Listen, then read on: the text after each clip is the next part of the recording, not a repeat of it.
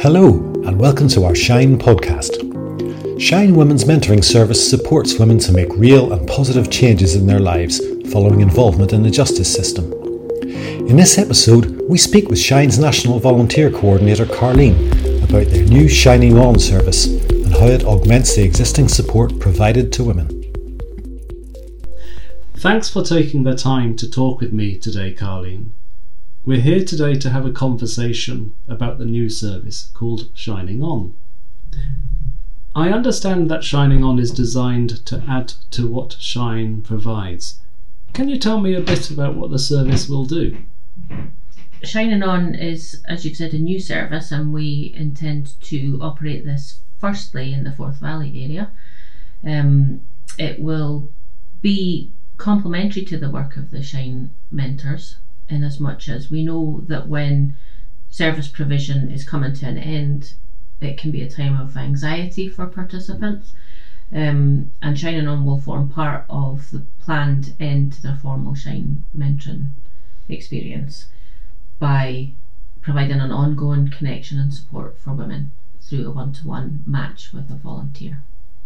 What other things might the service offer? The hope is that through forming a trusting relationship with their volunteer, women can explore their interests, build greater confidence, and perhaps be supported to attend local groups or activities to create and maintain an increased sense of wellness and belonging in their communities. So to sort of help with reintegration um, and just a feeling of, you know, being able to have dealt with a lot of the more difficult and challenging aspects upon release from prison or um, completion of an order, but more towards what does it mean to, you know, be happy and find enjoyment? What does that look like? So the volunteer team will bridge that sort of gap between the formal mentoring and doing stuff all by yourself. They will be there to be a part of, um, you know, sort of, I suppose, looking a little bit wider at what women might want to achieve now that the crisis is coming towards an end. How will women be able to access this service? Initially, what we're going to do is take referrals from the Shine mentors themselves who are working in that area. They will be best placed to know the women who are perhaps most likely to be interested and able to benefit from Shining On. So those will be women that they've worked with for a period of time, they've known them quite well, they've achieved some significant positive outcomes with them, and the women are quite keen to maintain some level of connection and support, but in a slightly different way from what's gone before. So, for myself as the volunteer coordinator, we would have a conversation about that individual and you know what the next steps might look like for her, what her hopes are, and match them with a volunteer and do a gradual process of kind of handover and transition so that all parties will meet together Mhm. on a number of occasions and there will be real clarity and understanding about when one service ends and another begins so that everybody's comfortable with that. So, in effect, what we would call a, a soft handover. Yeah. Yeah. Yep. Okay. Tell me a bit more about how the importance of connecting for women in Shining is. I think we have to think about um, some of the challenging life circumstances that some of the women will have experienced, and at times, you know, traumatic events from childhood or even ongoing difficulties in uh, the life of the women that we support will have left people sometimes feeling a little bit disconnected or with low self worth, um, struggling to maintain relationships, just difficulties day to day, um, and a sense of not knowing really who they are, perhaps, and where they fit in. So I think Shining On offers the opportunity for women to explore what they'd like to do, what what they might look to achieve, and it's not always about addressing a difficult challenge. It can be more light-hearted than that. It can be about finding out who they are now or revisiting who they maybe were before things became so difficult for them. So exploring their interests and the focus being on spending time together with their volunteer in a one-to-one way um, so that whether that's something really simple like well let's meet for a coffee so that I have a reason to get out of the house today or whether it's something which can lead towards a more tangible aim um, or an accomplishment but in any event i think it's really just a chance to do an activity together with someone who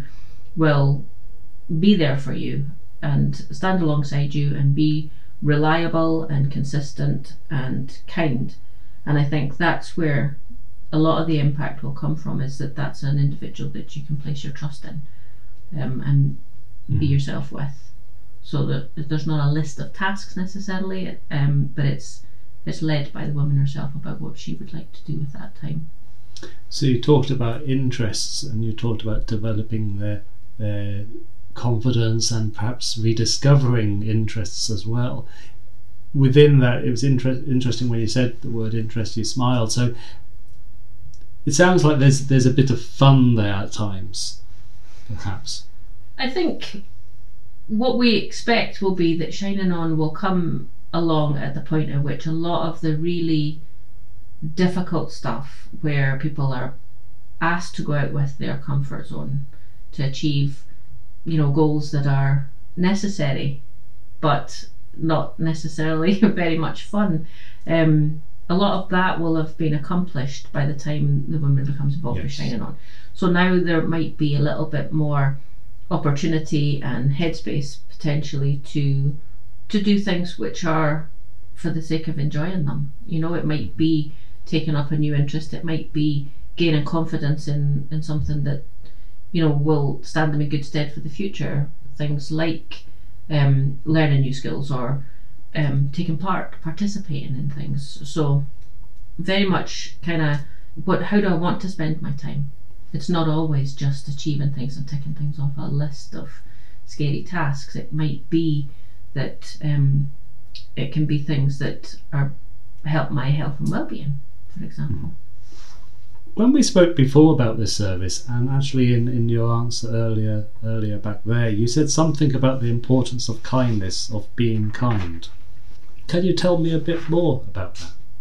I think when I when I talk about being kind, I suppose it's just another way of saying that it's about a respectful the nature of a respectful relationship where there's appropriate boundaries in place. So, you know, if a woman and her volunteer have come so far that they've built a reasonable understanding of, of what they can expect from one another, then I think it's about being able to be yourself really. And sometimes things will be easier to do than other times. So on days when you know you're not able to make an arrangement with that person or, or you know stick to a pre pre planned arrangement, then you know just respectfully get in touch, rearrange it. It doesn't mean that everything is lost. It can be um, an alternative can be arranged. It's just about knowing that that opportunity is still there. You know, even when times are difficult. Um, and the time spent with the volunteer is very much sort of your time, really.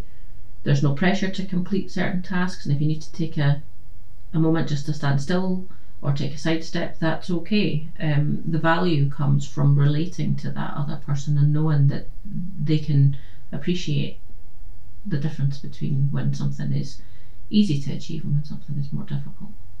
You have said that this is a service that will be supported by a group of volunteers. What sorts of people are you hoping to recruit? I think we would like anyone who has a genuine interest in people and uh, someone who can be actively present with that woman at that time, a really good listener, someone who can be funny and you know just bring a little bit of their own personality to it because it's volunteering is brings such a, a unique group of people together, just as the women who would be matched up and come through Shining On are all individual with their own story to tell. And I think what we'd look for is to be as inclusive as possible and and look to each volunteer as an individual themselves. We hope that some of our volunteers will be women who have come through Shine and maybe shining on also and can come back around and participate as a volunteer themselves in the future. When you are an expert by experience, you bring something different to that relationship because you are able to empathize um, in a way that's different. You know, you Mhm. you're not guessing what that might feel like because you know you, you you would know you've been potentially in a very similar situation yourself. So I think that ability to relate is important. So I think really just looking for anyone who is has got a warmth of spirit really who's able to connect with people. And so we talk we talked there about what you might be looking for in terms of um, volunteers. What types of work might volunteers get involved in with Shining On? I think the first thing that we talk a lot about when we speak about our hopes and expectations for the service is that there will be this one to one connection with a volunteer and, and the women who participate. Um, but I think the volunteers are invited to be involved in much more than that. We'd like to see a programme of group events and activities um, begin to kind of come about as the service progresses, and women would be invited to take part in that also, but volunteers are invited to bring whatever skills and expertise they've got. They can help to plan and take part in the delivery of these types of events. So if someone had a particularly good idea about something, then you know we want to hear that. Um, we're keen to look at the group work in terms of um, a sort of well-being slant, really. So there's scope there for people to be creative, to share that type of skill with women, but also look at m- maybe some slightly more serious topics like looking at how to have healthy relationships and Mhm. um, how to keep yourself safe. So it'll be a mixture, and the volunteers are are encouraged to participate in in as much as possible. It would be really lovely if we thought that the volunteers could lead some of these sessions. Okay, so you talk about group work there and, and, and different sessions and in terms of well-being. Have you got any um, particular ideas of a, a group work session in mind? I think the the one that we've thought we might start with would be around sort of information sharing. So it's kind of a signposting. We might involve um, other agencies from the local area um, just to come along and talk about what they might do. Um, Mhm. You know, if they're already doing something, we don't need to replicate that. But what we can try to do is is encourage people to, to take part in that by by making sure people know how to access it and what it has to offer. So I think there'll be information sharing in that kind of way. Um, and then, as I've said, I think probably the focus will be on empowering women to make choices that improve their quality of life. So where we know that some women will struggle with relationships, intimate partner relationships, um, friendships, family relationships. It's about how how do boundaries work and what does that look like? And how might we be able to kind of have a conversation around that. Um, it might be it could really be anything and that's i think what's exciting about shining on is that we don't have a list at the moment. We are sort of looking to see who comes and wants to participate in our service and what they bring with them what ideas and enthusiasm they have and hear from the women themselves about what's missing and what they would like um, and try and, and put together a program from there In your experience, what kind of qualities do volunteers bring to a service? I think that volunteers bring a vast amount of expertise and skill and knowledge to any service, and I think we're so fortunate when people are willing to give up their time in that way. So I know that the volunteers that I've worked with in the past have wanted to give something back. Um, they might have come through something um, and feel that you know they've got some sort of particular skill that they'd like to share. Um, it might just be that the what makes the volunteer experience so meaningful is the fact that they're in a privileged position to be able to share in someone's life in some way, even if it is in a very kind of small way. Um, you know, when when someone allows you um, a window into their world and lets you, you know, understand things, it's that's not always easy to talk about. And I think that that is a privilege, and I feel that that's where volunteers really come in. It's not just about the sharing of practicalities; it's more Mm. just about that um, knowing that someone is here not because they're paid to be here, but because they're choosing to be here. What level of interest have you had so far? We've had a reasonable amount of interest, actually, happily. Um, we got some good feedback from our advert that we placed, and there's a number of people who've submitted applications. We're quite excited to meet with, with those people and take that forward.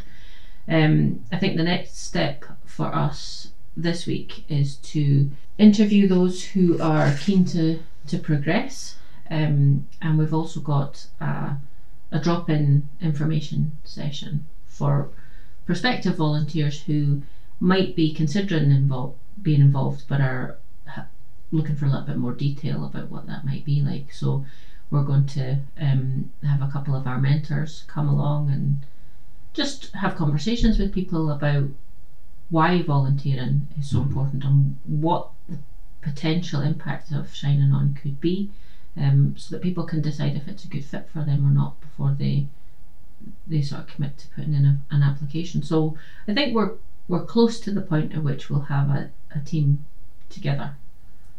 Um, so yes, people have been quite interested in Shining On as a as a project, which is lovely. That's really good to hear. For the volunteers, are you looking specifically at women only? No, not necessarily. I think that we are quite keen not to make assumptions about um, our volunteer team needing to be female. Uh, some of our women who we, we would look to work with at Shining On and match to a volunteer might have a preference for a male volunteer. Um, so I think we're not going to assume anything. I think if we have um, males who want to apply, then that's they're absolutely welcome. If they um, have things that they can offer us in terms of the group events and or involvement in any other way, whether that might be, you know, in a kind of non face to face way, whether they create content for us or you know they might have um, the ability to do some social media or whatever it is really. Um, we have to, I think, acknowledge that it would be easy to say that women always want to work with women, but we know that at times um, that's problematic. Mhm. So I think it's about asking the question and and then listening to the answer. How will you measure success for Shining On? I think what we're going to do with Shining On is we're going to we're going to continually look for feedback from the women who are involved with the service. So we'll be looking to hear on an ongoing basis what we're doing well, what we could do better. Um, we're interested and will remain interested in what the barriers are um, and any potential solutions to address those so that people feel that they can participate as fully as possible and they can gain maximum benefit from the time that they spend with us and our volunteers.